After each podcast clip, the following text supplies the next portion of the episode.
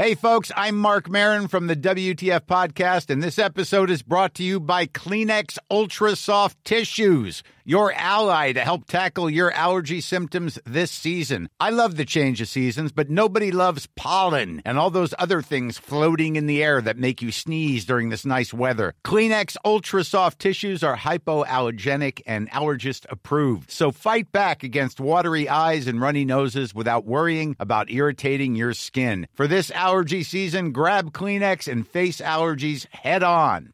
It's that time of the year. Your vacation is coming up. You can already hear the beach waves, feel the warm breeze, relax, and think about work. You really, really want it all to work out while you're away.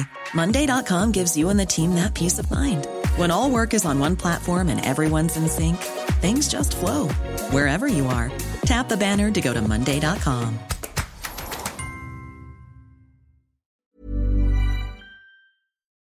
The home of common sense, Talk Radio and Talk T V.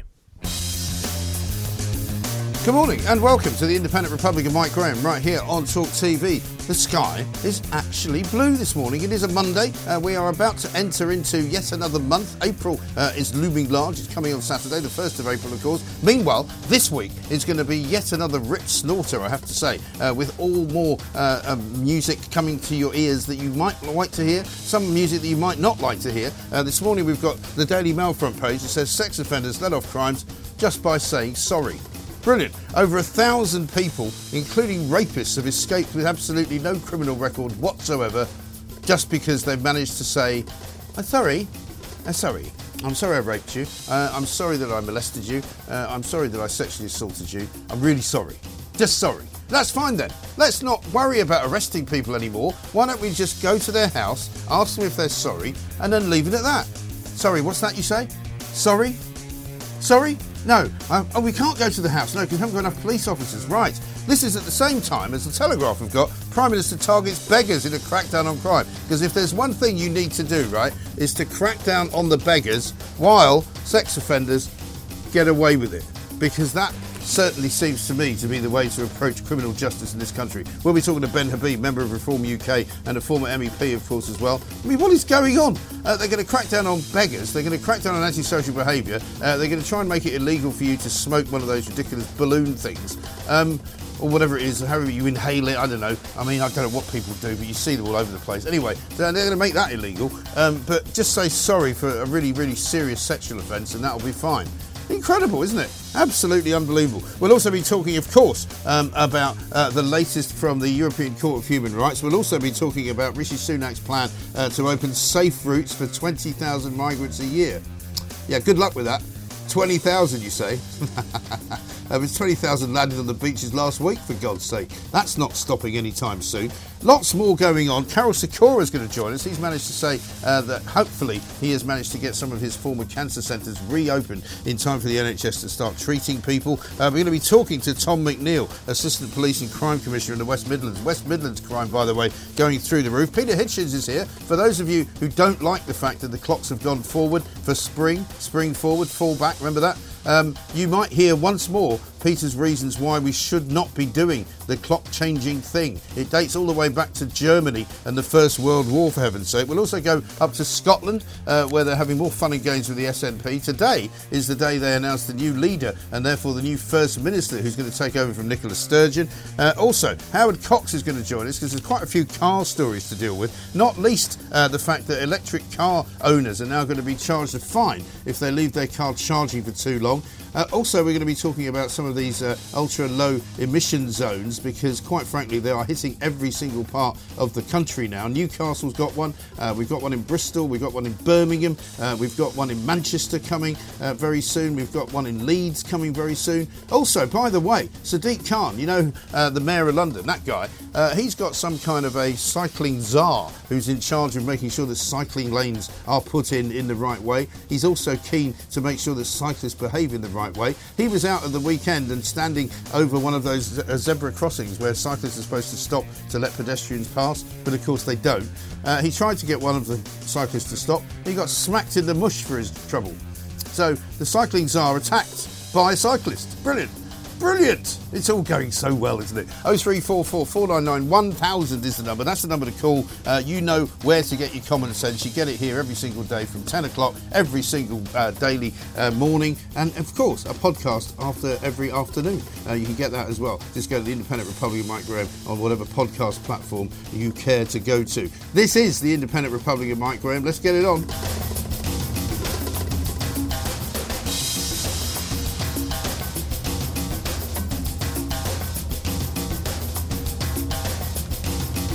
Welcome back to the Independent Republic of Mike Graham right here on Talk T V. Lots going on this morning. Let us go straight to our first guest, Ben Habib, member of Reform U K and former M E P. Ben, a very good morning to you. Good morning, Mike. I think it does sum up the paucity of the knowledge of this government about, um, you know, sort of justice and the justice system, where sex offenders are getting off crimes just by saying sorry, but don't worry, we're cracking down on the beggars.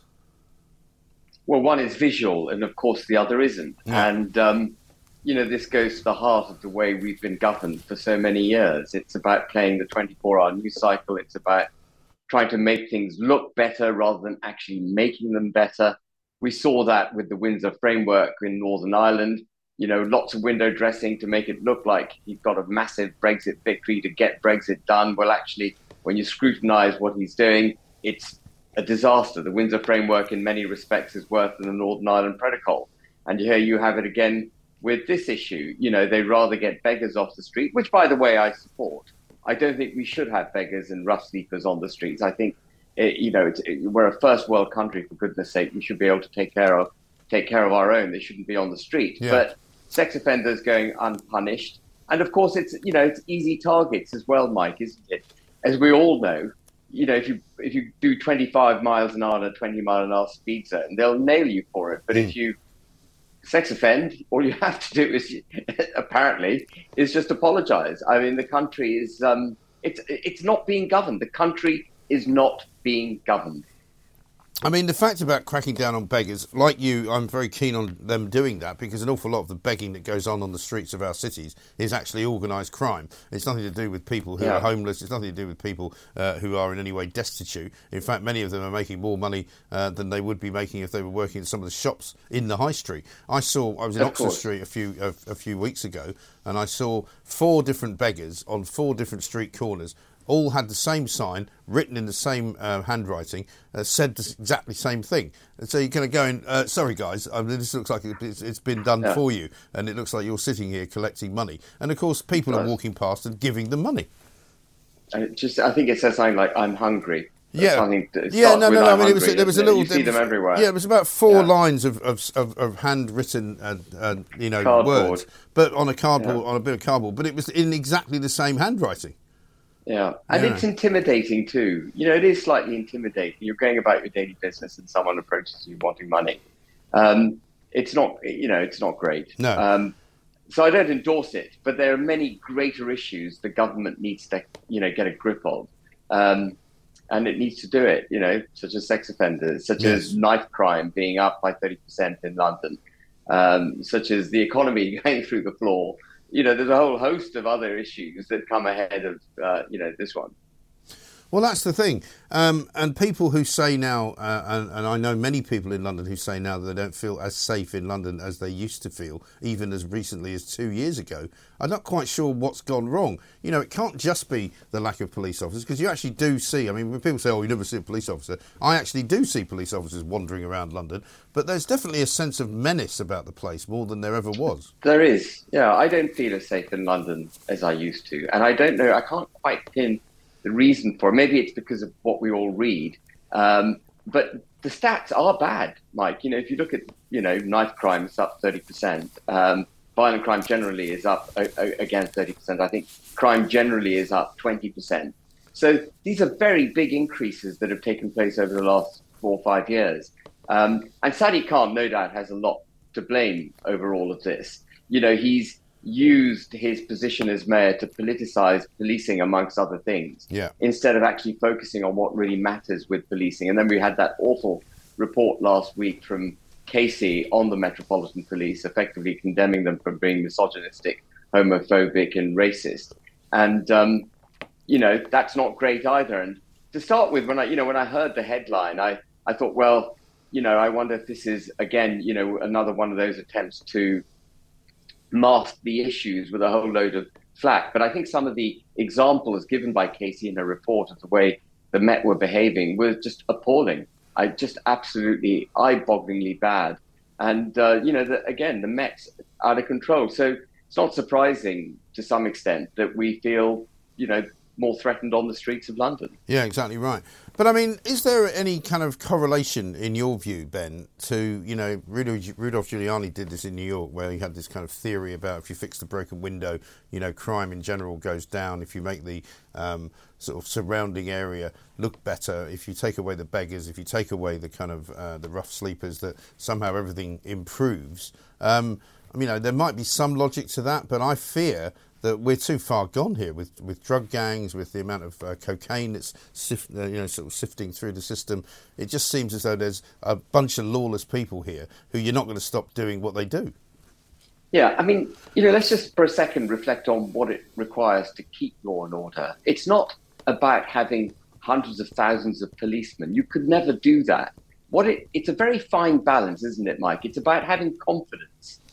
If you're a criminal, yeah, that you will be caught and punished. Right. It's, you know, criminals need to know or believe that that will happen. And I think what's happening in, in London in particular, and I'm sure London's not alone, is that that belief of the criminals is being broken. I think people are beginning to think, actually, we can get away with it.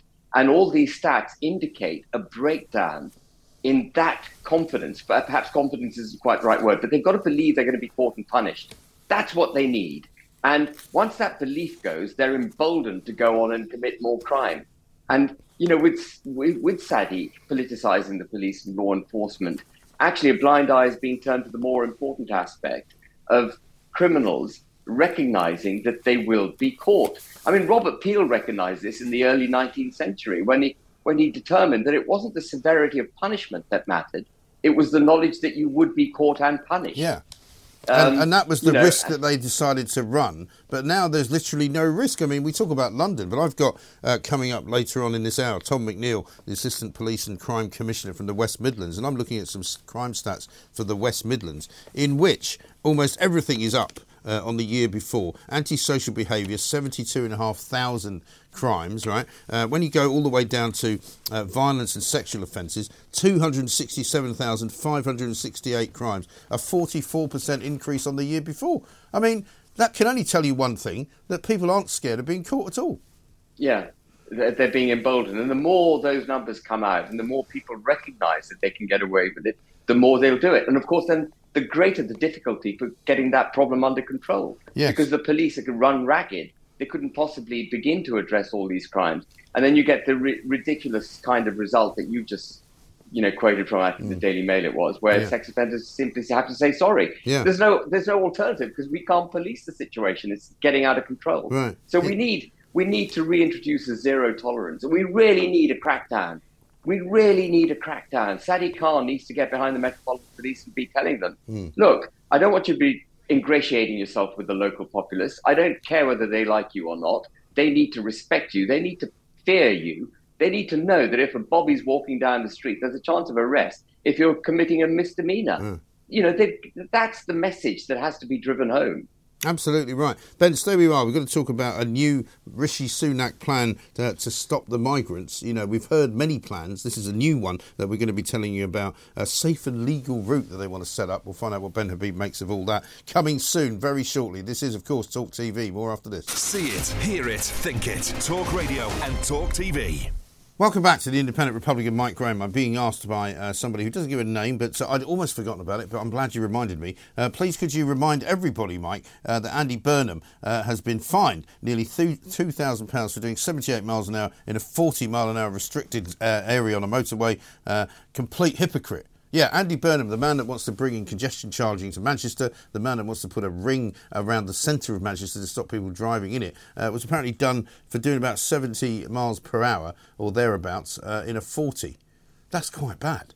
uh, fined a couple of thousand quid. I think he got six points on his licence as well. Uh, Tony in Barrow-in-Furness says, Mike, beggars in my town were from Romania but lived in Manchester on benefits. They travelled by train to Lancaster where they got picked up by a Christian group from Kendal who dropped one off in Lancaster, uh, Penrith, Kendal, Ulverston, Barrow-in-Furness. The big issue in Kendal said they were earning three hundred pounds a week each plus their dole and rent, and they all seem to have gold teeth. Amazing.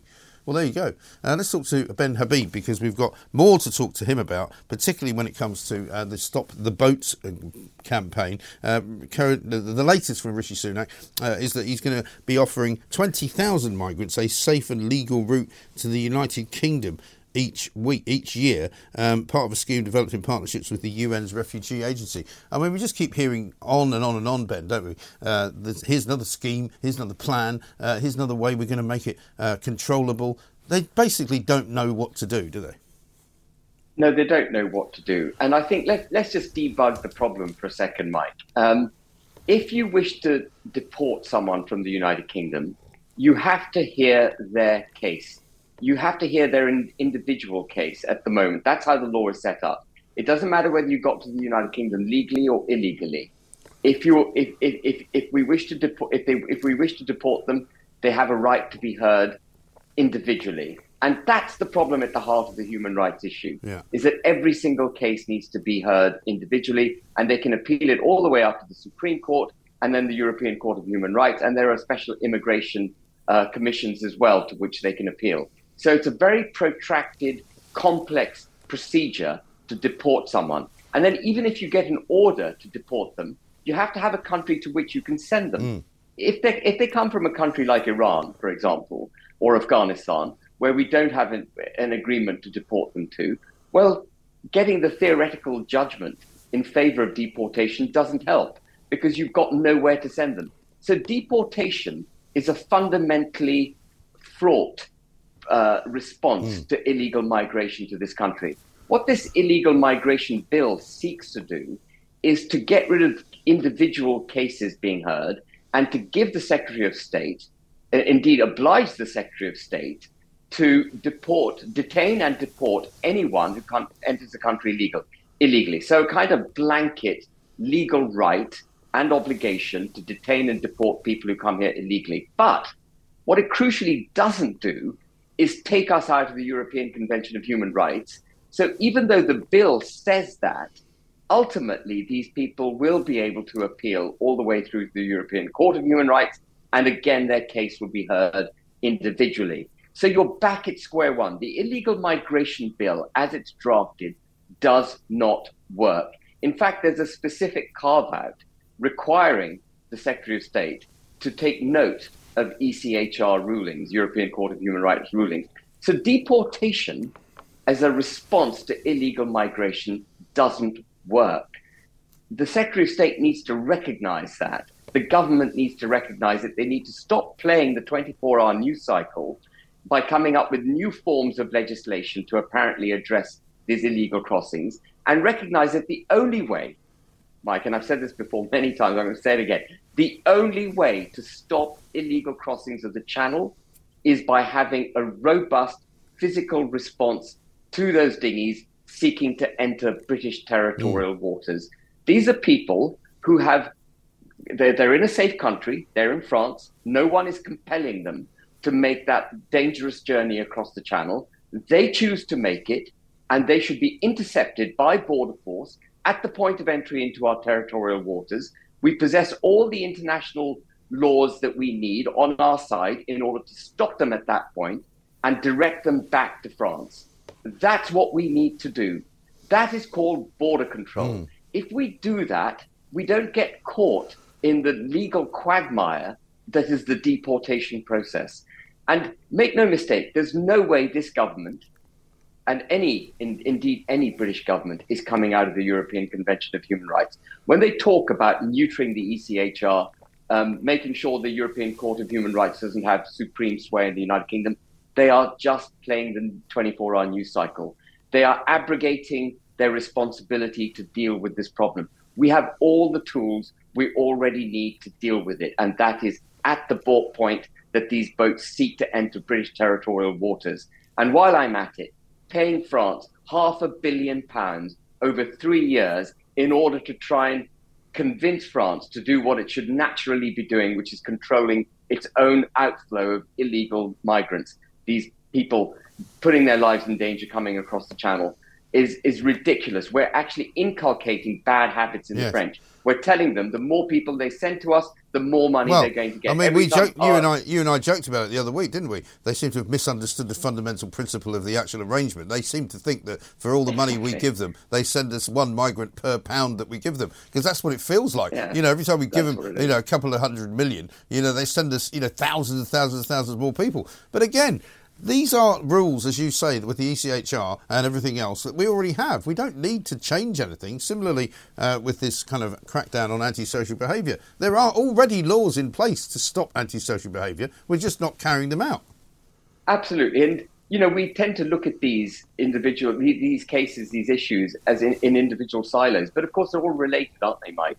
You know, we're going to have more rough sleepers. We're going to have more antisocial behaviour. Mm. We're going to have more crime if we've got unbridled illegal immigration, where people are coming into this country, irrespective of what the sort of open border brigade uh, wish to paint. These people are not known to us. We haven't vetted them. We don't know why they came here. We don't know where they came from. We don't know their backgrounds. The whole point about a visa program, the whole point about legal routes, and we do have very good legal routes already from mm. dangerous countries, and we've taken in over half a, mil- uh, half a million refugees in the last eight years. That's sixty thousand a year. Refugees we've taken in voluntarily through legal routes. We're a very generous country. But this kind of open border brigade, what they will not recognise, and people like Gary Lineker, is that these people pose a threat to the mm. United Kingdom. We don't know who they are. Right. Just because they've crossed the channel, ostensibly because they claim they're refugees, doesn't mean they are refugees. A lot of them will come from places where they have an antipathy to the United Kingdom, where they hold our values, our history, our heritage, and our systems in contempt. Yeah. And, they, and, we're, and we're stupid enough to let them in. Yeah. Well, at the very least, at the very least, whether they or may or may not be people who have links to terrorist organisations, they certainly have links to organised crime. And they're certainly coming here to carry out organised crime, because these are the people well, who, by and large, are making the trip. And they've, well, they've, they've committed a crime by crossing the channel. Right. They've entered the country illegally. Whether they then go on to get asylum or not is not the point. The point is they've come to this country illegally. Mm. And it has to be stopped. It has to be stopped robustly. And it has to be stopped at the channel. And if border force won't do its job, actually, Reform Party's view is you dismiss border force and you get a force that will actually do what is required to be done. Are trained to do it, understand how to do it safely, and push these boats back into French water. If they're capable of making it from Calais to the point of our territorial waters, they're perfectly capable of making it back again. Yes, exactly right. What a very sensible thing to say. Ben, good to talk to you. Thank you very much indeed. Ben Habib there, uh, member of Reform U K, former M E P, of course, as well. We're going to be talking coming up some more about this antisocial behaviour crackdown uh, that the, the government is due to announce or is due to get going. Uh, we're going to be talking to Tom McNeil, who's the Assistant Police and Crime Commissioner for the West Midlands. West Midlands crime is absolutely rocketing up, and we want to find out from him why that is and whether this new crackdown will make any difference whatsoever. But we want to hear from you as well. oh three four four, four nine nine, one thousand. Brian says, I don't understand why a lot of people just want our streets full of police. We just want the police to do the job they have signed up to do. Having thousands more police on the street sounds more like a police state to me than a free and open democracy. It's a good point. There's plenty of police. There's no shortage of police. They keep saying, oh, we haven't got enough police. Well, they've got plenty of police when they need them. They've got plenty of police when they need to police a demonstration or a football match, or when they have to, you know, turn out to do something that they're supposed to like doing. There's plenty of them. They just don't do what they're supposed to do. This is Talk T V. On D A B plus, on the app, Talk Radio and Talk T V. Welcome back to the Independent Republican, Mike Graham, right here on Talk T V. We are here for one thing and one thing only, to establish the truth, uh, to tell you what it is, uh, and then to let you decide uh, what you want to say about it, because that, of course, is what Talk T V is all about. You can call us oh three four four, four nine nine, one thousand. You can tweet us, of course, at Talk T V, or me at I R O M G. And, of course, if you wish, uh, you can even send us a text message uh, to eight seven two two two. Start your message with the word talk, uh, and that will be charged at the national rate. Let us talk now, though, to Tom McNeil, Assistant Police and Crime Commissioner for the West Midlands. The government has announced this morning, it's on the front page page of the uh, Telegraph. They're going with the beggars. P M targets beggars in a crackdown on crime. But basically he's trying to tackle antisocial behaviour in particular uh, and in all parts of the country. Uh, Tom, a very good morning to you. Good morning. Is this a welcome a move by the government to you? What is definitely welcome is the acknowledgement that there is a big antisocial behaviour problem, because there is.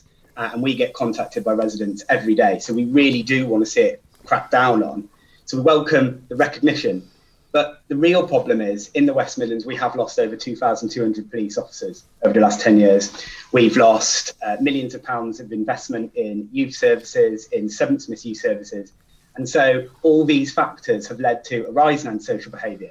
So while it's great that they're recognising the problem, if we don't have the right kind of resources, we're not going to be able to actually tackle the issue. We welcome any additional investment, but it has to be enough to deal with the problem. And I should say, we don't have enough police officers in the West Midlands. Even with some of the government uplift, we're still going to be one thousand police officers worse off than in two thousand ten, hundreds fewer staff as well. And with major issues like violence against women and girls and youth violence, it isn't enough. Yeah. We were told uh, when the Metropolitan Police report came out from Baroness Casey that in London, certainly, there's an awful lot of police who are kind of on leave or on sick leave or suspended for whatever reason. Do you have the same problem in the West Midlands? But mainly, uh, police officers in the West Midlands work a huge amount of overtime and are incredibly stressed and are working really, really long hours. And a lot of staff are working incredibly long hours as well. Actually, um, one of the big problems that we face is a huge amount of stress and post-traumatic stress disorder among police officers across the country, actually, because they're dealing with seriously violent incidents and issues of sexual offences and everything else. So I don't think this is an issue of police officers not working hard enough or being on leave. In the West Midlands, hundreds fewer staff, hundreds fewer yeah. officers. If we really want to make a dent in antisocial behaviour, we really do need a proper investment. Yeah, no, in I'm that. not I'm not suggesting they're not off for a good reason. I'm just wondering how many there are who are actually not at work and whether that has an impact on the day-to-day running of the operation. During COVID nineteen, there was undoubtedly uh, an issue with a lot of people off in sickness. But actually what we really found was that it was the police who were there to hold the front line during those really difficult times. So while I don't have a specific statistic for you, that is not the biggest problem we're facing. The main problem we're facing is being the fifth worst funded police force in the country and not having enough staff and officers to deal with serious crime, like youth crime and organised crime, but also dealing with antisocial behaviour, which we agree absolutely needs to have a crackdown on. Yeah, I mean, I'm looking at some figures from the West Midlands Crime Summary, which I think is for the year twenty twenty-two, so that's the latest one I've got. Uh, it says antisocial behaviour, number of offences, seventy-two thousand five hundred twenty, that's up twelve percent. But more worryingly, perhaps, uh, violent and sexual offences up forty-four percent, I mean, nearly forty-five percent, two hundred sixty-seven thousand five hundred sixty-eight. I mean, that's an awful lot. It seems to me, and I've been talking to Ben Habib about this, that the reason why so much crime is happening now is because the justice system um, is not something that is feared in this country anymore, that people commit crimes knowing pretty well uh, that they might get away with it. Well, the first point I'd make is when we look at the Criminal Justice Service, the Crown Prosecution Service, probation, courts, all had their budgets cut by twenty-five percent, as did the police. So we've got record court backlogs. So it's definitely true that there's some people out there, some people committing the most serious crimes, mm. and that includes rape and sexual offences, who still haven't had justice imposed on them. So there will be some people who do think that with the current underfunding, that they can get away with it. But we also need to look at some of the underlying causes of antisocial behaviour and why crime rises. And that's things like addiction, it's things like poor mental ill health, and it's also things like the cost of living crisis, where some people choose easy ways to make money because they're struggling to get by. It's not a justification, it's not an excuse, but it's an explanation for why some of the figures are showing a rise. Well, I mean, this is all the way back to twenty twenty-two, so I'm not sure that that's relevant in this in, the, in this particular case. Uh, we've got drugs offences only up two percent, twelve thousand nine hundred sixty-three. Criminal damage and arson only up nine percent, fifty-one thousand. When I say only, um, it's still an awful lot of crime. Burglary, thirty-two thousand fifty-four. Um, we're told that as a, as a, as a national figure, burglary solving uh, uh, is, is is relatively like in the minuses practically, like five percent, six percent of burglaries are actually solved. So most of those thirty-two thousand burglaries won't have been in, even investigated. Let me just come back to you. What I said before was absolutely crystally relevant. So some of the percentage rises that you see when you're looking at twenty twenty-two do relate to uh, um, what's happened during COVID nineteen. So you had pre-COVID nineteen levels. Then you had a big drop in crime because there was huge lockdowns and a lot of crime couldn't occur. And then you've had rises again. So that relatively high level that you had before COVID and what we've got now is off the back of all those issues that I raised before around addiction and poor mental ill health. Um, and then there's also issues around crime reporting, which have changed. But the bottom line is, yes, there's lots of crimes which aren't being solved and you've got huge court backlogs and there's an absolutely no secret why. Huge cuts to all criminal justice services, huge cuts to prevention services, including youth centres and addiction support, and actually children's centres, and supporting some families who are in crisis mode, which will be causing some of the antisocial behaviour. Well, certainly, I mean, you might, you must not be happy about this one. Birmingham uh, is forty-eight percent more dangerous, according to this crime summary. I'm absolutely not happy at all at some of the crime that we see in Birmingham. We are desperate to reduce it as much as we can. It's why we, quite frankly, do not shut up about asking for the funding that we know the police needs. We do need more police officers in West Midlands. I should say there are some uh, Tory areas in the U K that have record numbers of police officers. Meanwhile, we have hundreds fewer than we did in two thousand ten. And with the crime issues that we know that places like Birmingham have, we absolutely need those numbers back up to where they were. Well, places that look safer, Rugby is safer, Redditch is safer, Nuneaton is safer, Newcastle under Lyme is safer, Coventry is more dangerous. Is that because they're Tory areas then? Well, West Midlands does have some of the poorest areas in the whole country, in all its areas, and in Birmingham, some of the poorest wards. So you've got a whole host of issues that we know lead to crime, such as poverty, such as unemployment, such as intergenerational crime with parents having gone to prison or whatever else. So it's not really a surprise that certain urban areas have higher crime rates, and it's the same in other major cities in the U K. What we really want to see is proper targeted investment, and at the moment, we don't have what we had in two thousand ten, and it's crystally obvious why to everybody working in places like Birmingham, why we're having the problems that we are. West Bromwich, fifty-four percent more dangerous. You don't want to go there. Well, I absolutely do like going to West Bromwich, and thankfully, just because places have more crime doesn't mean they're not safe to go to generally, but we want to crack down where there is crime that includes antisocial behaviour. So at the risk of sounding like a stuck record, we need that investment, because it's all very well the government having a big headline saying we want to tackle antisocial behaviour. If they're not going to replace the one hundred seventy-five million cut to policing since two thousand ten, we're going to really struggle to do that.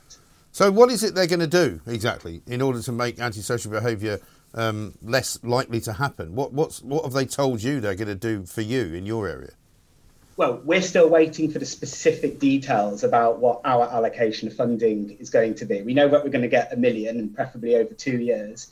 Um, and we believe as part of that package, there might be some youth service provision uh, and help to help us have partnership working with probation and local authorities. But those figures clearly don't come anywhere near to the millions and millions that have been taken away in C P S, in the courts, in probation, in policing. So we're going to do our very, very best to make a success of any additional resource that we get, as we always do.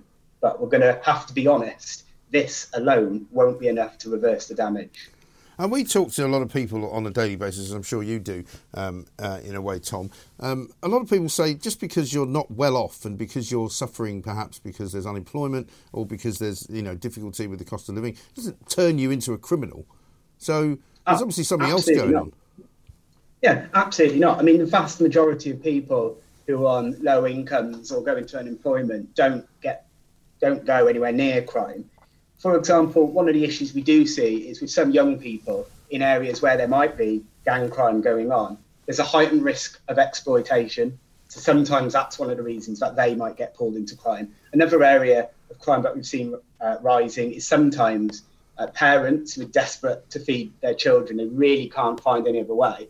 Again, we're not excusing that. It's just an explanation about some of the things that happen. But I should say, we know that really high quality support, such as things through children's centres, such as things through family hubs. We've lost many of those since two thousand ten, but we are hoping to rebuild some of those. They can be really effective at helping those families in a desperate time to prevent them falling into crime, and, and likewise for the young people at risk of exploitation. Right. So, I mean, hopefully, when we look at the figures for this year compared to perhaps next year, uh, that will start to see an improvement. I'm worried that this really very low level of investment isn't necessarily going to be enough to make the dent that we want to make. I mean, we're working day in, day out with partners already to try and tackle a lot of these crimes. But we just have to be really honest. If you don't make the right levels of investment, such as in policing numbers, then you're going to get more costly crime down the line. So when we make these pleas for proper investment, we also recognise that that's going to reduce the financial impact over time. So there's a really solid economic argument to do this as well. OK. Tom, thanks very much indeed for talking to us. Tom McNeil, Assistant Police and Crime Commissioner for the West Midlands, uh, on his view uh, of what the government is going to do uh, with their antisocial behaviour initiative. It looks as if they're certainly going to give more money out to people. Um, but he says it's all to do with poverty. I don't buy that. I don't see why, just because you have uh, lack of money, lack of resources, lack of opportunity, that you suddenly turn to crime. I don't think people do that. I think that is a bit of a slur on the great British people, isn't it? oh three four four, four nine nine, one thousand. Coming up, uh, we'll take your calls. We'll talk about recycling as well, right here on Talk T V. Nationwide, by your side, Talk Radio and Talk T V. Welcome back to the Independent Republic of Mike Graham right here on Talk T V. Peter Hitchens coming up at eleven o'clock. Uh, he's got plenty to say, not least about the clocks going forward, because actually, uh, if you weren't to change the clocks, it would have been only ten o'clock. And in fact, we would have started an hour earlier. But we can get into that a little bit later on. Let us talk first of all about recycling. Apparently, there's a new plan in place from the government in which it might mean that you will have to have not only a recycling bin for all of your recycling, but a recycling bin for more than one thing. So at the moment, for example, you may recycle things into a recycling bin. You might put it in a bag. You might leave the bag outside for the people to come and take it away. You might be able to take it to a recycling plant. You might even be able to put it uh, up to a recycling bin somewhere in the town where you live. You might, in fact, even have to separate things. You might have to put glass in one place, plastic in another. You might have to put paper in yet another. That's three things, right? Uh, you might have to put garden waste in another. You might have food waste in another. Um, you might even have um, cans in another. And in fact, you could even have to put something else in a seventh different recycling area. Can you imagine if you had to have seven different recycling bins? Imagine if you lived in a street. I've seen streets like this, where you can't walk on the pavement already because every house has got three bins, three wheelie bins. They've got a brown one, which is normally for garden waste. They've got a green one, which is for rubbish, uh, basic rubbish that you don't recycle. I don't really know what that is anymore. I mean, what can you throw out that doesn't get recycled? And the third one uh, will be a recycling bin, which is sometimes blue in certain areas. It depends. I was once given a small red sort of bucket which had a lid on it and a handle. Uh, it was left outside my door. I didn't ask for it. My council had very kindly dropped it there. I've never used it because, you know why? I don't wish to put waste food under the sink because it will smell bad. I don't wish to put waste food out on the street because it will be eaten by foxes and or rats. If I put it in the house, it might even be eaten by mice. It might attract them. It might attract flies. I mean, what do you think we're living in, some kind of ridiculous third world nation? Plus, as you can see, as I said to Julie Hartley-Brewer, I don't waste very much food, to be honest. Whatever I cook, I tend to eat. I don't throw it away. And if I did throw it away, it goes in the bin, which gets sealed up and put in the bin outside. Tied up, not in a bucket. Why would you put a food bucket outside your door? You might as well ask for, you know, the, the vermin of the area to come and just hang out, just move in. It's ridiculous. Seven. Can you imagine if every house had seven bins outside it? There wouldn't be any room for anything else. There'd be no room for cars. There'd be no room uh, for people walking. There'd be no room for cyclists. By the way, I did mention this earlier. Sadiq Khan's cycling uh, guru was attacked by a cyclist over the weekend. Extraordinary. Anyway, so um, I'm not for this recycling business, right? Because everybody knows you don't really get much recycled anyway. most of what happens is that it gets put in a landfill because they can't be bothered recycling it. What do you think happens to recycled food? Where do you think they put it? Do you think they seriously take it somewhere and put it in a compost heap? Or do they just chuck it? Of course they do. A bit of noise there. Sorry about that. Clinking. Not sure what that was about. Anyway, never mind. The point is this. Recycling is an absolute con. It's a rip-off, and now they want you to get... I mean, I wish... Here's something I wish I'd done. I wish I'd invented the wheelie bin. Can you imagine the bloke that invented the wheelie bin has now got an island, private island, off the coast of Jamaica somewhere because he's got so many customers, they were forced to buy them. Every council bought thousands of these things. Unbelievable. Recycling. What an absolute joke. Let's talk to Ben, who's in Bristol. Hello, Ben. Oh, Mike, I can't take this. I can't take this world. I can't take this planet. I, I, I can't take, you know, I, I, I, I, I have had two careers. I don't talk about my job much on your show, Mike. No. I'm going to talk about the two jobs I've done. Now, when I was younger, I worked in the probation service for oh, eight yeah. years. Proper probation service, mind. Yeah. Do you know one of the things I noticed during those years? About sixty or seventy percent of the clients were shoplifting. Really? Were shoplifting.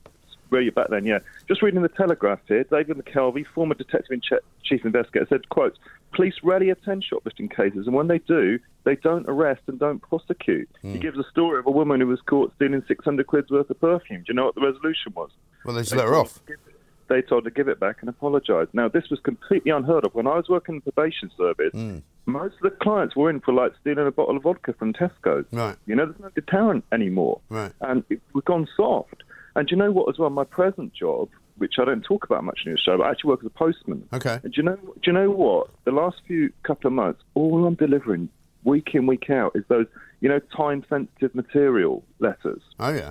Which are basically speeding speeding fines. Yeah. You know? Penalty I'm charge notices, P C Ns they call them, don't they? I'm telling you straight, this is the facts, yeah? Yeah. I, I, I'm on the ground, I'm delivering hundreds of them a week. Hundreds. Amazing. Hundreds.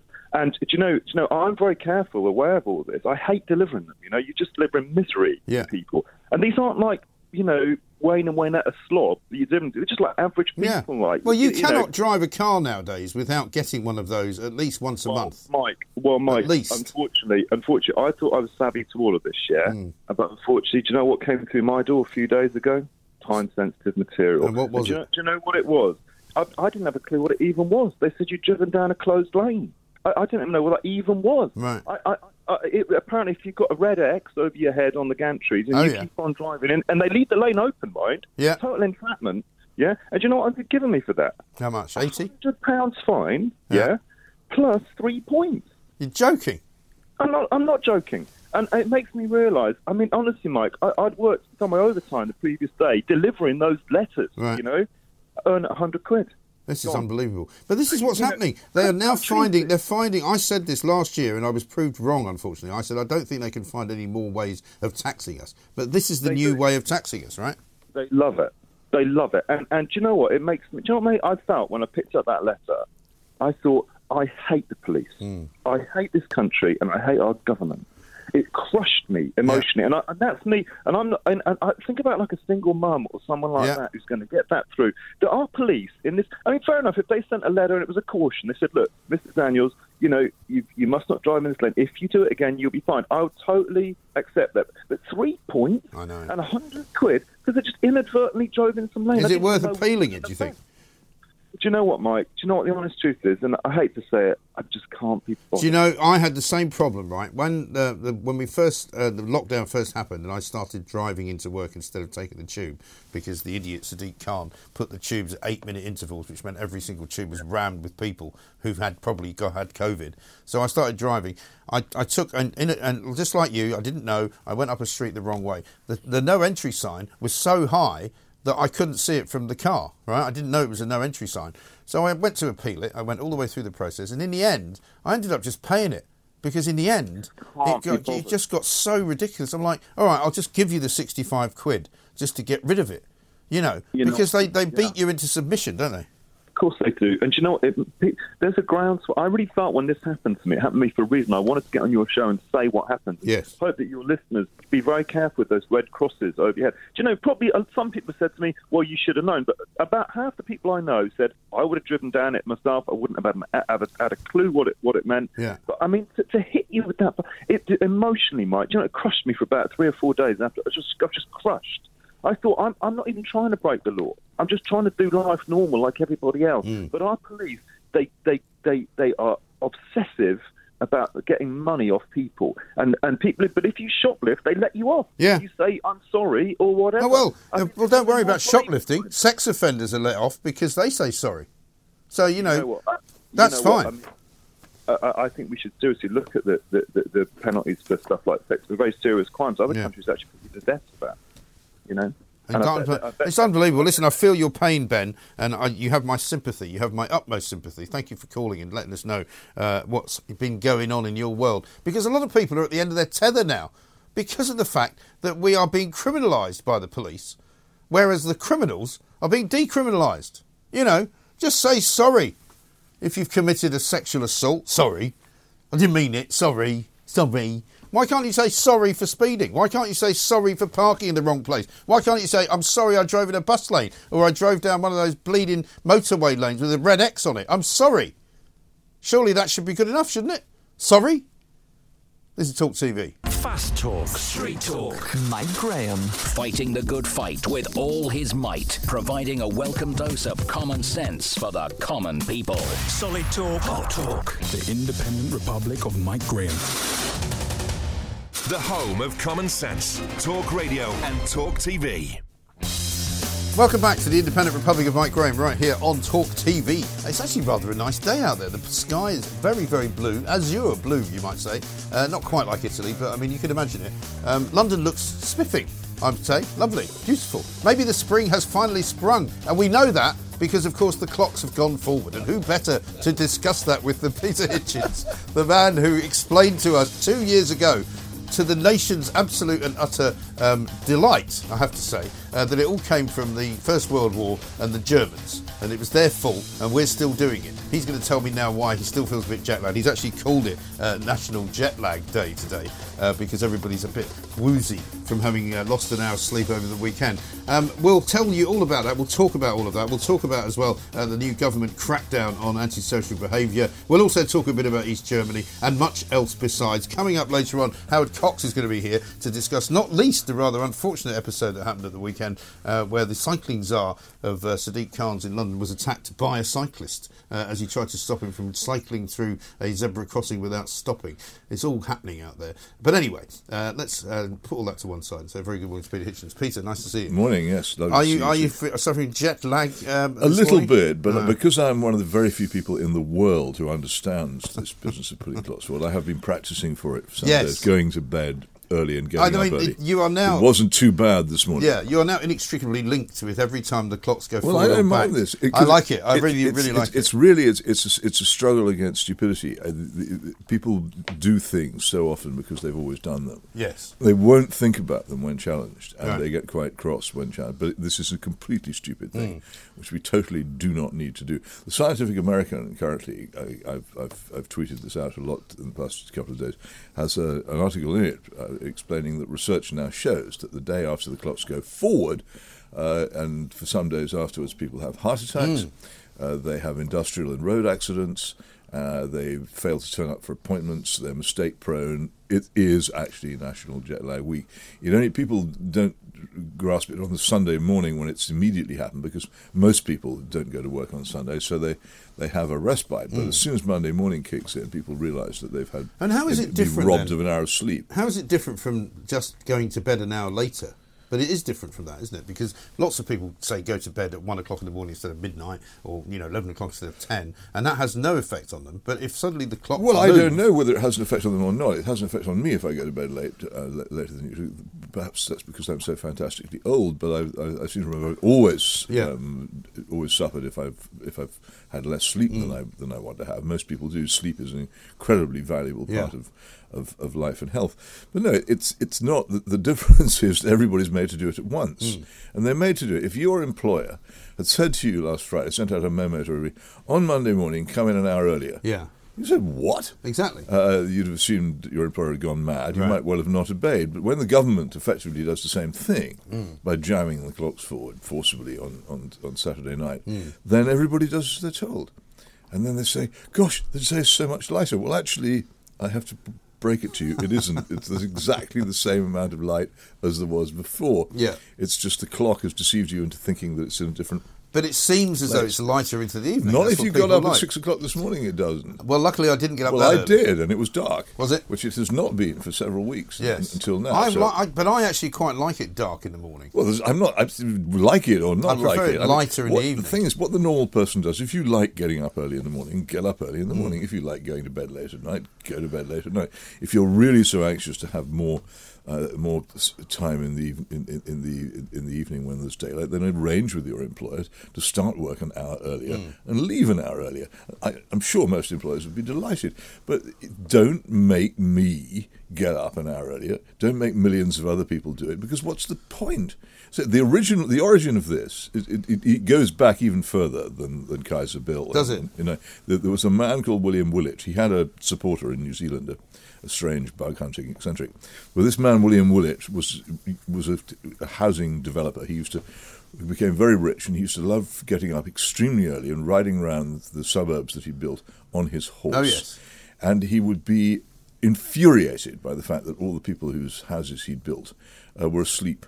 Mm. And so he thought the thing to do was to make them wake up early. So he he began this campaign to, to to move the clocks forward. Nobody paid any attention until nineteen sixteen, when, as I say, Kaiser Bill, yeah. in a panic about the danger of losing the war, said, right, everybody in the whole German Empire will get up an hour earlier as from tomorrow. So they all did. Cause they... And so his way of but making no, them do that is to the, move the time. But then. then the British government copied it. Yeah. And, the, of course, the Germans then went and lost the war, as, as, as they so often do. And, and so... So it didn't even work. No, it didn't work. Uh, but it persisted. But since then, of course, we've had all manner of explanations. For example, when I was growing up, I used to be told it was because of Scotland, because they didn't yeah. want their children going to school in the morning um, or coming home from school in the afternoon uh, in the dark. I can t- attest to this, that when you live in Scotland, it's quite possible for you not to see daylight at all in the winter, well, because the, it's if, that dark. If the clocks are jammed forward in the winter, which we did in the sixties, of course, it is, it's it's very bad in, mm. in northern and indeed southern latitudes. Those who remember the nineteen sixties experiment will tell you the tales of winters spent going to school in the dark yeah. week after week after week. It was very unpopular. Yeah, I mean, I definitely used to go to work. I lived in Glasgow in sort of early part of this century. I used to go to work um, in the dark, and I used to leave the office sort of mid-afternoon in the dark, and quite often during the day. It never got very light anyway. But the great thing is, you see, is that because of the the, the the weakening of the European Union and its control over us, uh, the whole thing can now be re- be re-examined and yeah. come to an end. We don't. We used to have to, under European law, put our clocks forward and backwards on the two dates in, in March and October. Right. Every country in the European Union mm. used to have to do that. That's now been dropped. That rule is gone. Right. We don't have to do it at all. The, the but real, they're already an hour ahead of us. The anyway, real, yeah, but that's another question. The real, that's their business. They, they're, they're, they're foreign.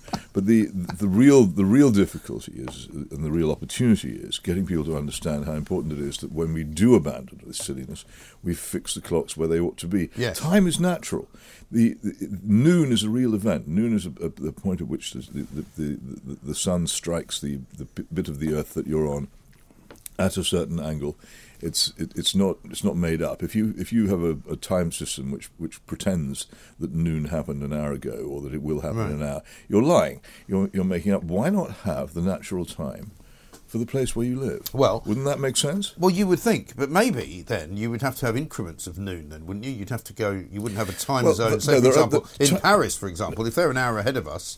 I'm sure noon is not an hour later. There, yeah, well, is it? well, this is this is the time zones make perfect sense, and they they were devised in the, at the at the end of the nineteenth century because of railway timetables, mm. and of course then when when broadcasting and air travel came in, they were they were equally vital because right. you, you have to have within within reason an area around a, a meridian in which the same time is kept, and that's a, a sensible compromise. Yeah. But why why on earth would you come up with a scheme whereby people in London live on the time in Berlin, which yeah. is what which is what would happen if we had the clock set permanently an hour forwards. Mm. Uh, it, it, people in, in Spain have for many, many years lived on Berlin time, yeah. particularly ridiculously. You know why? Because they're in the European Union? No, because General Franco, who was a great fan of Adolf Hitler, uh, introduced German time to Madrid in the nineteen thirties to suck up to, to oh, the, to the Fuhrer. Would, and they've never better. abandoned it. Poor Portugal next door didn't do the same thing, and then they tried it. And it was so horrible that they gave it up after five years. Yes, because Portugal, I think, is the same time as us, right? Yes, it is. Yes, it Whereas should be. Spain you look at a map; the lines of longitude go. But Spain go, isn't. It's, no, Spain is. It's Spain is. Spain being on Berlin time is particularly ridiculous. Yeah, it's, and also it's one when of the you reasons go, why they eat at such odd times. When you go the other way, yeah. it doesn't sort of compute, does it? Because no. I remember when I lived in America, as I'm sure you do, when you were crossing various time zones. It became quite confusing because there was some... And in fact, there was a great story, wasn't there, a couple of um, New Years ago, where a, a specific Pacific island decided that they no longer wanted to be in the time zone they were in because yeah. they preferred to be in the Australian time zone because they wanted to do more business with them. So they immediately just list, list, missed out the hour of midnight on New Year's Eve. So it meant they didn't have New Year.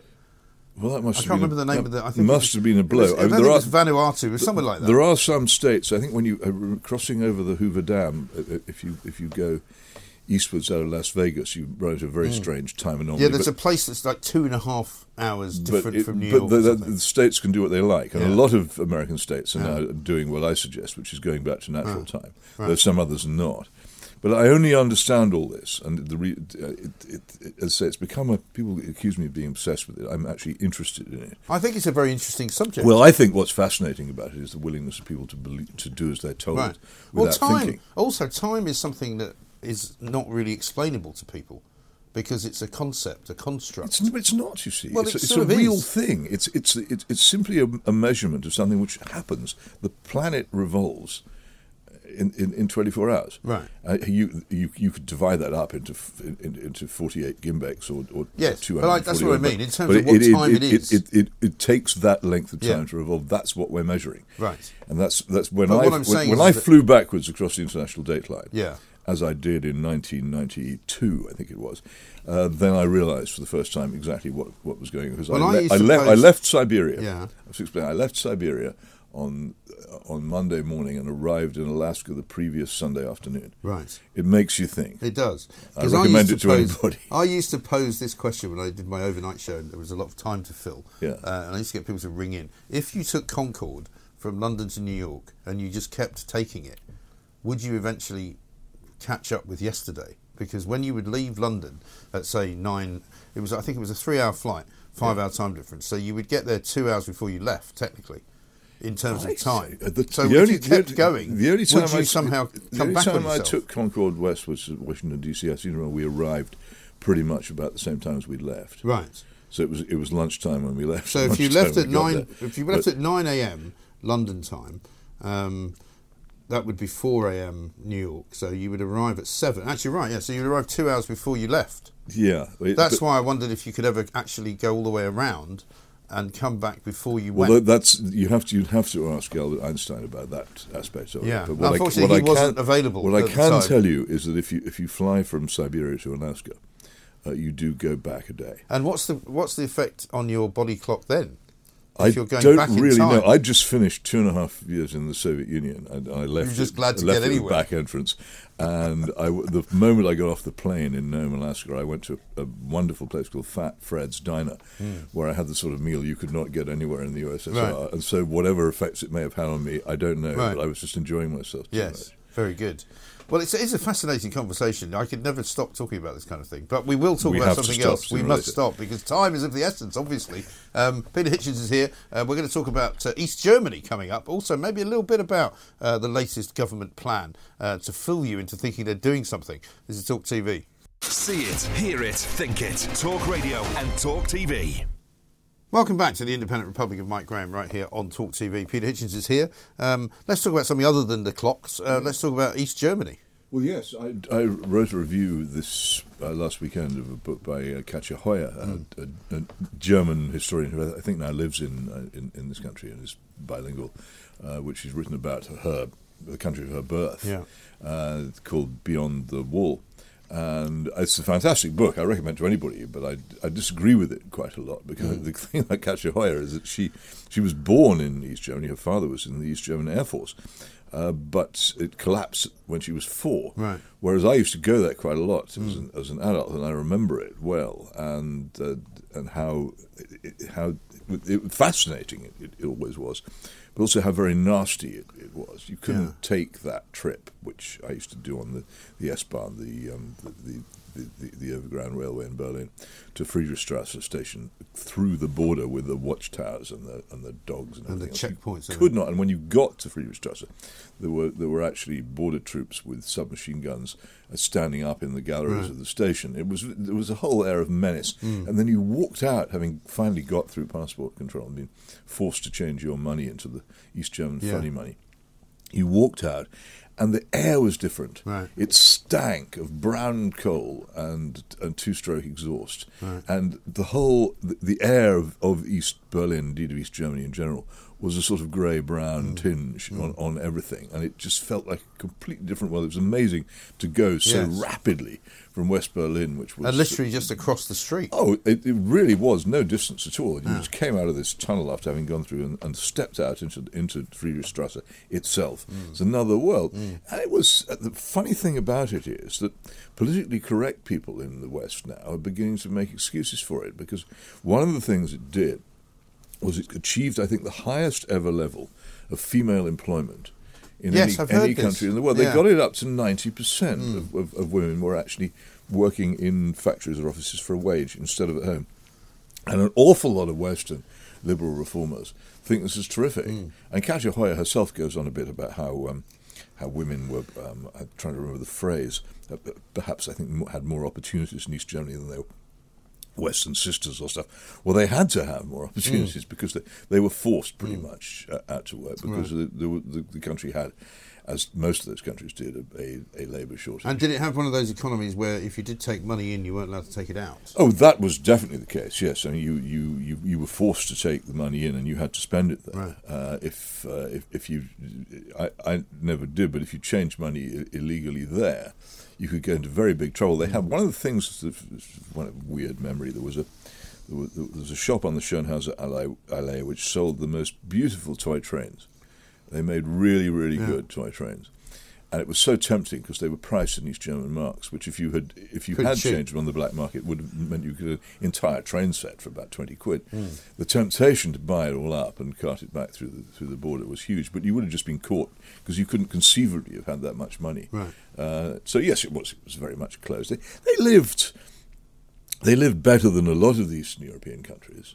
Uh, some people quite liked it. Some people still do. Mm. I mean, there are, there's this famous nostalgia, and the, a lot of the older people say, "Well, it was more um, more orderly, and people were behaved better towards each other, and all, all that uh, that kind of stuff." And the, there is some truth in it because East Germany, after the wall fell, was just wiped out. Mm. All the all the factories closed, all the workplaces closed. Everybody lost their jobs. Mm. Everybody lost their status, whatever ever it was. And it didn't and become miserable. Like West Germany, did it? Oh no, it, it didn't. They spent Which a lot of they money. It they spent a fortune. Some of the East German towns now are absolutely beautiful because they've been they were they were uh, they were historically lovely, but have fallen into decay, and now they're really nice.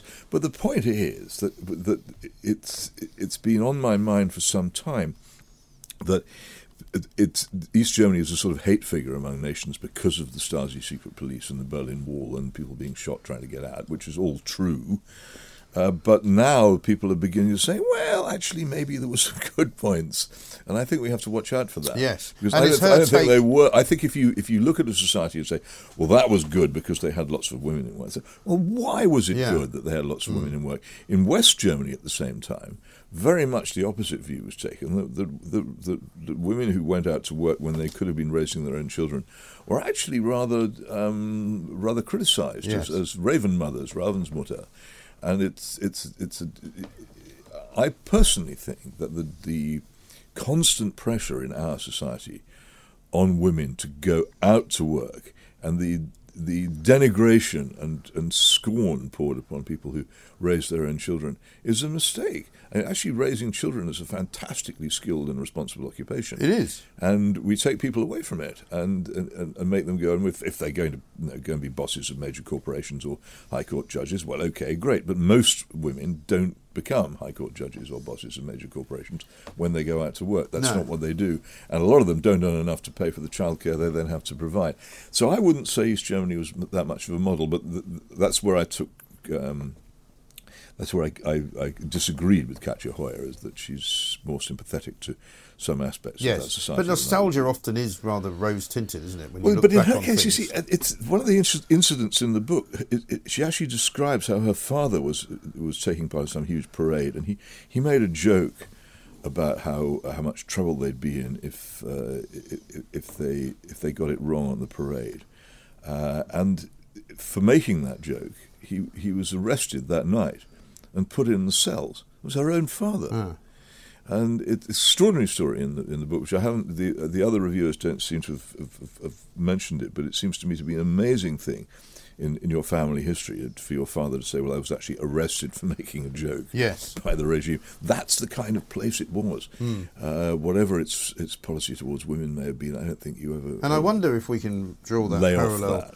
Um, I'm trying to find as we speak, so I'm, apologies for looking down at the, what I'm looking at here, but I'm trying to find, I can't find it, a piece that was written this weekend um, about the new kind of um, establishment that you talked about um, many moons ago, having been created by the sort of Blair administration, yeah. and the fact that we now live in this kind of woke society where the establishment is more left than right, because these are the children of Tony Blair, effectively, the people who have well, been to university, who have been...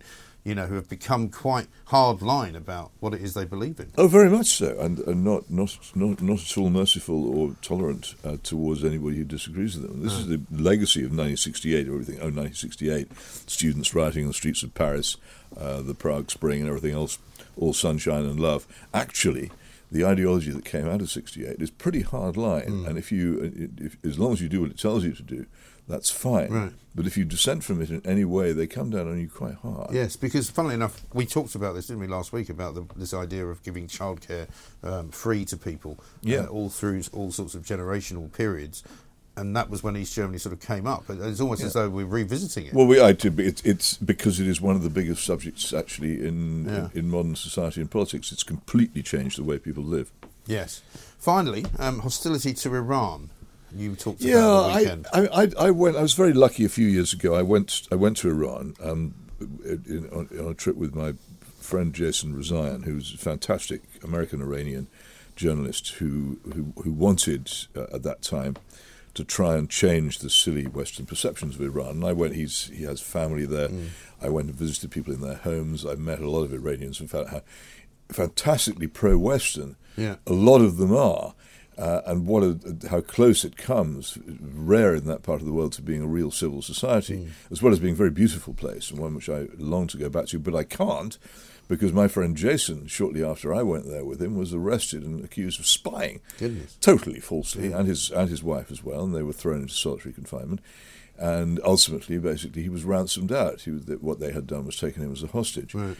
And so, two things I learned about Iran. One, it, it wasn't what we're all told it was. Two, that it still does have an immensely sinister and ruthless mm. ruling regime, uh, which I would like to undermine. But I don't think that the hostility of the West to Iran has successfully undermined that regime. In fact, I got a strong impression when I was there that the Revolutionary Guard and the Ayatollahs all actually fed on the world's hostility. Mm. They liked it because they could say to their people, look, the, the West threatens us all the yes. time. They will. They, they sanction like you. And, and, and the, the hostility of the West, I think, helps maintain that regime, mm. and we would be much better off dropping the sanctions, opening up as much as we possibly could. That would undermine that regime, and if we did undermine that regime and Iran became even relatively free, it would be a really great thing mm. for Iran and for the world. And I just think we should be less... And the thing about this this, this um, Apple T V series Tehran is that it portrays Iranians as human. Yeah. And I think it's very important. And I, people should remember they're, yes. not all, they're not all people. I think that's generally a good thing. So I suppose yeah. the Israelis would object, though, to, to, to well, I don't know. It's humanising the Iranian It's an regime. Israeli... It's, ultimately, it's an, it's, it's an Israeli... It's, it's an Israeli-made programme, like the, the fascinating other great Israeli um, T V series, Fauda. Fauda's about, fantastic, about this, isn't it? Really good. And again, it's terrifying. Succe- successful because, again, it portrays Arabs as... Mm. as, as as human beings with um, with with normal emotions and and, and, and sometimes in, in the right. Yeah. There's some very good T V coming out of Israel, mm. which tells you something about what kind of society it is. Indeed. Well, Peter, we're out of time, sadly, but uh, thank you very much indeed. We'll see you next next time. Uh, we won't be changing the clocks between now and then, hopefully, yeah. um, but uh, we'll see you soon. Uh, this is Talk T V. Of course, coming up next, uh, we've got plenty to do. We're going to be talking later to Howard Cox about the latest business uh, around ULEZ zones, which seems to be going mad. We're also going to Scotland because later today we'll find out who the new First Minister is going to be. Uh, we'll go up to Edinburgh. Coming next on Talk T V. That puts you in the driving seat. Whatever happens will have an impact on your life. Access all arguments. No, this is not right. Essential, edgy, engaging. I think that sounds absolutely on the money. Vanessa Feltz at Drive. Weekday afternoons from four on Talk Radio and Talk T V. Oh, uh, here we go. One of the greatest broadcasting legends is back. It's a goal! Mark Saggers. It's a goal! He's furiouser than ever. It's a goal! White hot, high scoring, hackles up, heat of the moment recap and review. It's a goal! Of all the weekend's essential sports. There's nobody in midfield. Sags is back. Yes! Come on! Look back with Saggers. Back in business, Sunday nights from seven on Talk Radio and Talk T V. Get in! On D A B plus, on the app, Talk Radio and Talk T V. Welcome back to the Independent Repu- Republic of Mike Graham, no less. I uh, could barely say it there, I don't know why. Uh, coming up tonight, of course, Piers Morgan is joined by Israel's Prime Minister Benjamin Netanyahu. Uh, so we've just been talking about Israel. You'll be able to see that interview. It's unfiltered. It's unmissable. Uh, Talk T V, Sky five two two, Virgin Media six oh six, Freeview two three seven. Or you can listen, of course, on Talk Radio, uh, on D A B or via the app. Uh, I'll be on with Jeremy Kyle just before that from seven p.m, uh, of course. And then Ian Collins is here from one, Vanessa Feltz from four. So much going on tonight and today throughout the course of the show. Uh, much more for us to do as well. Let's talk now, though, uh, to Mike Blackley, who is, of course, a political editor of the Scottish Daily Mail. We've been speaking to him over the last couple of weeks because of all the various shenanigans going on up there. Today, around about two p.m, the S N P leadership result will be announced. Will it be Humza Yousaf, as the bookmakers think? Will it be Kate Forbes? Will it be Ash Regan? Uh, Michael, a very good uh, morning, or very good morning to you, I should say. Hey, good morning, Mike. So, I mean, uh, excitement building. I mean, it seems like a lot of people still think Humza Yousaf is going to get the uh, get the nod. What, what are you hearing? Well, I think nobody really has any idea exactly who's going to win. I think it's definitely going to be pretty close when it comes to the result this afternoon. At the start of the contest, Humza Yousaf very much looked like the strong favourite. He was the candidate that most of the S N P cabinet wanted to win. He's also the candidate that the people that show up at S N P branch constituency meetings, he, Humza Yousaf seems the favoured candidate there. But there's a whole mass of the S N P membership that nobody really knows all that much about. They don't hear that much from them. And I think it's going to ultimately come down to them as to whether it is Humza Yousaf that wins this, or whether it's there's actually a bit of a surprise and the Finance Secretary, Kate Forbes, wins. She's not had that much support from within the, mm. the politicians in the S N P, so I think her winning would be bad news for Nicola Sturgeon and the, the S N P establishment. Humza Yousaf is their pick, so if he doesn't win, it's going to be a lot of a lot of division in the S N P. Right. I mean, the S N P in general, as far as I can see anyway, um, has gone a bit quiet over the last couple of weeks. I mean, you may say that's not the case in Scotland, but, but on the sort of national stage, there's not much activity, it seems to me, um, on social media in particular. The cyber gnats, as we used to call them, you know, the people who bang on about independence every single five minutes of the day, seems to have gone a bit quiet. Well, actually, I think one of the interesting things in terms of the, the cybernats, as you, you describe them, is that there's a lot of the there's a lot of these people that were very vocal on social media that have almost turned against the party at the moment. They yeah. they've become concerned about some of the the way that things are dealt with, issues like the Alex Salmond investigation and the inquiry into the handling of complaints. They they were concerned by the S N P. Gender reform is another one where uh, they they think women's voices haven't haven't been heard. So actually, the, the people that were most vocal on social media, including uh, a pretty uh, well-known blog, uh, have have almost turned against the, the leadership under under Nicola yeah. Sturgeon. And what does that mean for the future then? Will they come back if they if they get a candidate that they want, and who would that be? Well, I, I think that whatever happens, whoever wins today, the new leader is going to be taking over a really divided party, because the, the last few weeks have been pretty astonishing. This leadership contest has been hugely divisive. There's been open civil war between the different candidates, and the different candidates are proposing a very different route to how they would run the country as First Minister. So Humza Yousaf very much has seen himself as the, the continuity candidate who had tried to continue along similar lines to Nicola Sturgeon. However, I think he would he would face pretty big splits mm. uh, if he came in, and there'd be a real question whether he has the communication skills and the and the ability, frankly, to continue to uh, cover up the, the splits in the S N P, to heal those divisions in the way that Nicola Sturgeon mm. possibly managed to.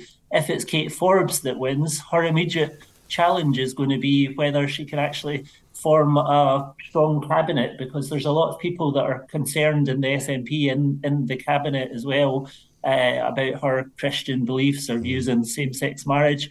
So short-term, possibly the most volatility for the S N P would be if Kate Forbes won. However, longer-term, I, th- I think there's real challenges for them if Humza Yousaf wins. Yeah, and I mean, there's been a lot of talk about police investigations and missing money and all of that. Yesterday's Sunday Mail front page uh, said, bye-bye S N P, B U Y, and hello to the cops, um, suggesting that the fraud squad uh, might be brought in. Is that um, something you're looking at today? Um, it's a it's an issue that's rumbling away. This investigation into S N P finances has been going on for a, a huge amount of time. So it's it's not been dropped by the police. They obviously think that there's there's questions. This all relates to uh, independence fund that was raised by the, the party under Nicola Sturgeon's husband, the former chief executive Peter Murrell. Uh, there's questions about how the six hundred thousand pounds that was raised has been spent, and whether it's been spent on other matters other than independence. So that led to some complaints from S N P members who had donated to the fund, and it's been investigated by police. Uh, Nicola Sturgeon and Peter Murrell insist that they haven't been interviewed by police yet. Um, so it's something that's been rumbling on, and it's certainly an issue that there's a lot of focus on at the moment. Yes, and they've sort of had to come out and say that, haven't they? Because there was all these rumours swirling around that there had been some kind of interview process. Uh, that that was the there was a lot of online rumours as to whether that was the, the single issue that mm. pushed Nicola Sturgeon into into resigning. Yeah. To be honest, I, I I don't believe that that's really the case. I mean, I, I think Nicola Sturgeon's resignation was ultimately down to the. the fact that she had boxed herself into a corner. She she had stepped up the threat of trying to turn the next general election into a de facto referendum on independence. And when she was looking at the opinion poll, she probably knew that there was a real chance that in the next general election, the S N P were heading to, to lose seats. Right. And if she had talked up the independence elements of that, then Uh, losing seats would have killed that off entirely, and it, it would have probably led to her resignation. So I, I think that was ultimately what, what led to Nicola Sturgeon's resignation, the fact that she she could have been uh, being forced to resign come the next general election, whereas at least choosing this timing allowed her to, to say that she was she was doing this of her own choice. Yes. And what next for Nicola Sturgeon? Because we saw, rather surprisingly, she suddenly popped up on uh, Loose Women the other day. Um, she's been doing a, a few sort of, you know, rounds of interviews and whatever. We hear stories of her talking about maybe going to join the United Nations. I mean, what? I mean, it's it's it's a big change for Scotland, but it's an even bigger change for her. Yes, it is going to be a big change. One one of the quite amusing stories over the over the weekend was that Nicola Sturgeon, for the first time in her life, is taking driving lessons. Oh yes. So uh, so perhaps uh, she realises that the the next job might require to, or, her to actually drive a car, right. uh, rather than. Well, good luck getting a parking spot in Edinburgh, which is what I would say. I don't think she's going to she's going to have to find herself a new house as well, isn't she? Well, um, so in t- in terms of what comes next for her, I mean, a lot of people have thought that something like a United Nations role might might be in the pipeline. It's the sort of thing uh, that that she talks about. Uh, a, a lot of issues that, that might lend themselves to a, a U N role, but of course the U K government would need to be nominating her for that role, so uh, it remains to be seen whether they, they would be willing to yes. do that. Yes, well, Michael Gove was asked about her uh, on uh, Laura Kunzberg's show yesterday, and he was very gracious, but it seemed to take a while to drag it out of him to be gracious, because he was sort of almost, a, sort of looked like he was about to say something you might regret, and then he said that she'd worked very hard for the government and the U K government as well, so they're all being quite nice about it. Yeah, Michael Gove usually does try to be quite nice in public about Nicola Sturgeon and the S N P, because he always, always talks about how he wants to work productively with them. Mm. But it did seem when he was asked to list Nicola Sturgeon's greatest achievement, there was a long, long pause, and he seemed to be struggling frantically to think about what he wanted to say. Yes, exactly right. Well, listen, Michael, great to, to talk to you. Thank you very much indeed. We'll look ahead to two o'clock. We'll look forward to that uh, this afternoon. That'll be on Ian Collins' show when they announce the new leader of the S N P and, by uh, extension, the new uh, First Minister of Scotland. Um, I wonder who that's going to be. It'd be great if it's Kate Forbes, I think. oh three four four, four nine nine, one thousand uh, is the number. We'll take your calls. Coming next on Talk T V. Welcome back to the Independent Republic of Mike Graham right here on Talk T V. Lots to do between now and uh, one o'clock. We've got uh, Ian Collins coming in, of course, then to tell us what's going on on his show. What we do know will be on his show uh, is the announcement that the S N P have got a new leader uh, up in Scotland. Nicola Sturgeon stepped down a little while ago. Uh, she will now be replaced this afternoon around about two o'clock, supposedly uh, by um, either one of three people, Humza Yousaf, Kate Forbes or Ash Regan. Right now, though, uh, let us talk to our good friend, Professor Karol Sikora, uh, because, of course, Um, Rutherford Cancer Care is an organisation he's been associated with for quite a long time. Um, he's got some good news for us uh, on the front of what he said a while ago to us, that there were some cancer care sort of centres which were pretty much lying dormant and weren't being used by the N H S, and he was hopeful that they could become uh, active again, and I think he's going to be telling us now that that has exactly happened. Professor Carroll, a very good afternoon to you. Good afternoon, Mike. So, yeah. I mean, you and I, good to see you. You and I spoke about this a little while ago, and you were saying, wouldn't it be good if these centres could be used by the N H S? So, so what can you tell us?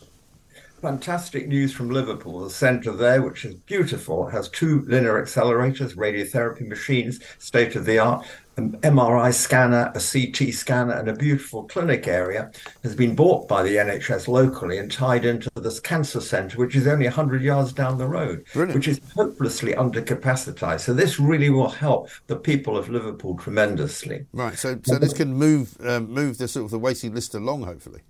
It has. And the thing about Liverpool, it has no proton facility. And that's what the central management of the N H S don't want. They don't want to let protons out of the ration box. It's mm. a type of radiotherapy that's more precise. And so the other three centres which do have proton facilities are still languishing, empty. They could be opened within a week. Uh, and, you know, we still have a huge backlog in mm. cancer, as you know, you've talked, we've talked about yes. this. And it's just so difficult to somehow grasp it. Right. And uh, hopefully we'll get there. There's plenty of people with money that will put it in to, to do a, what's called a public-private partnership. So the N H S uses part of it, private sector uses another part, and overseas patients can come as well. So the whole thing balances out to the, the money men yes. who are vital for all this. But uh, it, it's just so slow, and I can't believe it's it's nearly it'll be a year in June that it, everything shut. Yes, it's interesting, isn't it? Because I mean, you and I probably spoke maybe six months ago about this, and it doesn't seem like yesterday, to be honest. But the time has flown so much uh, of re- in recent times, um, and and maybe this is also um, a good sign of perhaps the N H S being a bit lateral thinking, you know, because we could see we could see lots of partnerships that they could do in situations perhaps with, with dental work. with, with G P surgeries, all manner of things. And I mean, you'll get, no doubt, people complaining that, oh, it's all about selling off the N H S. It's really not. It's just about dealing with medicine in a more grown-up kind of twenty-first century way, isn't it? Exactly. And, you know, if you look at other countries, I've recently visited South Africa, thirty-eight cancer centres owned by a group called ICON, mm. totally private sector. All the patients there, or the majority of patients, they're not private patients, they're government patients going under contract under the government insurance scheme. All countries in the, the, the civilized part of the world have some sort of universality. Mm. By that, I mean, everyone is covered for some level of healthcare. Right. The problem here is that we want the N H S, the public sector, to deliver it, as not the private sector.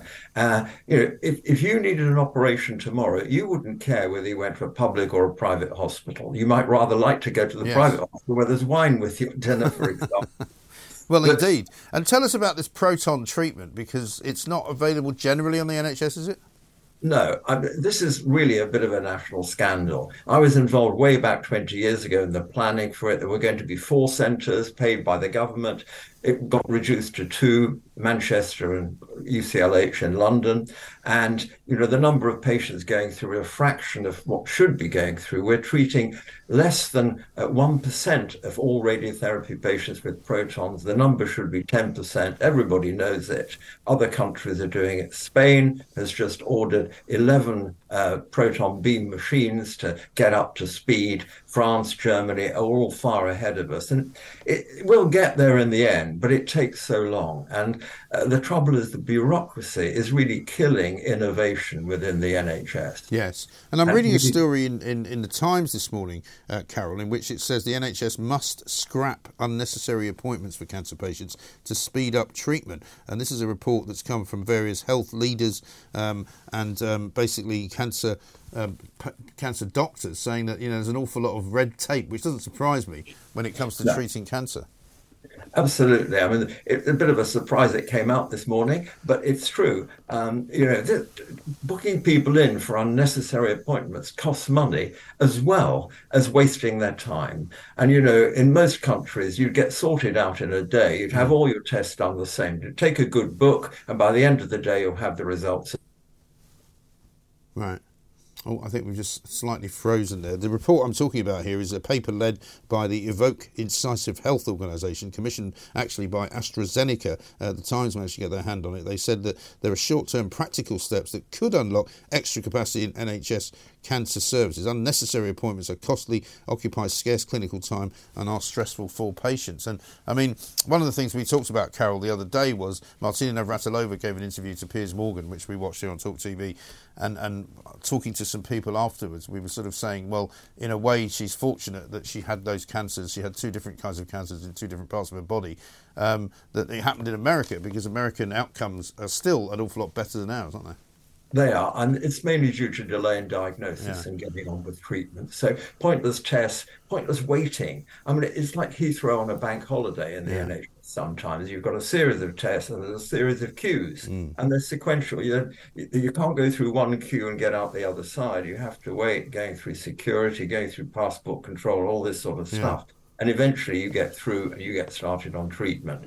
The target here is sixty-two days from diagnosis to treatment. Mm. You'd sue if you were in the States, if it, someone said, you wait two months before you can have treatment. Yeah. And we don't. No one seems to take it to heed. No, and better. This is one of the problems with this sort of waiting list uh, situation, isn't it? Because a lot, an awful lot of people are waiting to see an N H S doctor for some kind of procedure, not necessarily cancer. But there's actually more people waiting for the second appointment, having had one, and then being referred elsewhere. And I'm told there's like ten million on that list. Many of those will have cancer. I, and you know, ten million is nearly a sixth of the, yeah. the population of the U K, which is amazing mm. statistic. It really is. And I mean, I know this is a very small step, but I mean, hopefully in, in that particular area, if you live in that area, you will be uh, uh, a lot quicker getting through the system. Do they kind of, will they be able to import people, as it were? You say they'll they'll have some patients from overseas. Would they be able to take patients from, say, London or from Manchester or anything like that?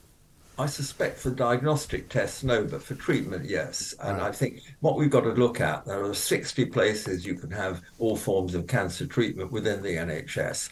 Let's look at which are doing it faster, where the waiting lists are less. Just like driving tests, people select the driving test centre where they can get it sooner, even if it's the other end of the country. Right.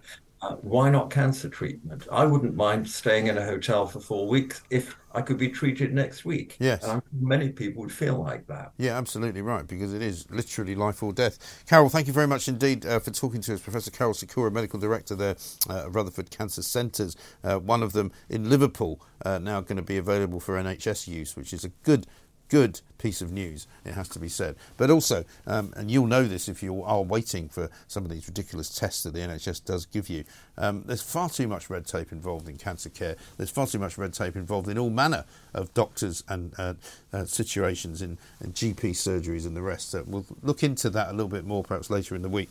This from Graham in Manchester. Uh, he says in Liverpool Street in Manchester, just off the end of the M six oh two, Andy Burnham and his cronies took a two-lane in each direction road that was very busy at peak times and reduced it to one lane in each direction, fitting cycle lanes on both sides with red tarmac, raised curbs and all the rest of it. It's now rammed with traffic, but it's beautiful, man. It's so pretty and utterly useless. I regularly drive it and have never seen a cyclist on it at a cost of millions, designed to be totally anti-motorist. Burnham should hang his head in shame. Uh, which is particularly ironic given that he's just been done for two thousand quid and a fine uh, for travelling at nearly seventy miles an hour in a forty, uh, which I think was one of those reduced um, speed zones. So uh, Andy Burnham uh, getting plenty of the wrong kind of publicity today. Let's talk to Dave, who's in Dudley. Hello, Dave. Hello, Mike. How are you doing, sir? Fine, thanks. You want to talk about Tom McNeil? Yeah, yeah. I think um, he's probably the, part of the problem with the police. He seems to be um, making excuses for them, blaming yeah. everyone else, and doesn't seem to be doing anything himself. No, I mean, it's always um, about the money, isn't it? Yeah, yeah, yeah, and then blaming people just because they're poor. Yeah. They're um, turn out to be criminals. I've never understood that logic. I mean, why should you become a criminal just because you haven't got any money? Exactly, exactly. Um, so how long has he been in charge then? What's he been doing since he's been in charge? Um, well, I, I didn't even know who, who he was until he came on your show. Right, right. Basically. Um, obviously, we know the mayor and the M P. My M P's uh, uh, Marco Longa. He's okay. very good. He's a good guy, yeah. I speak to him quite often, yeah.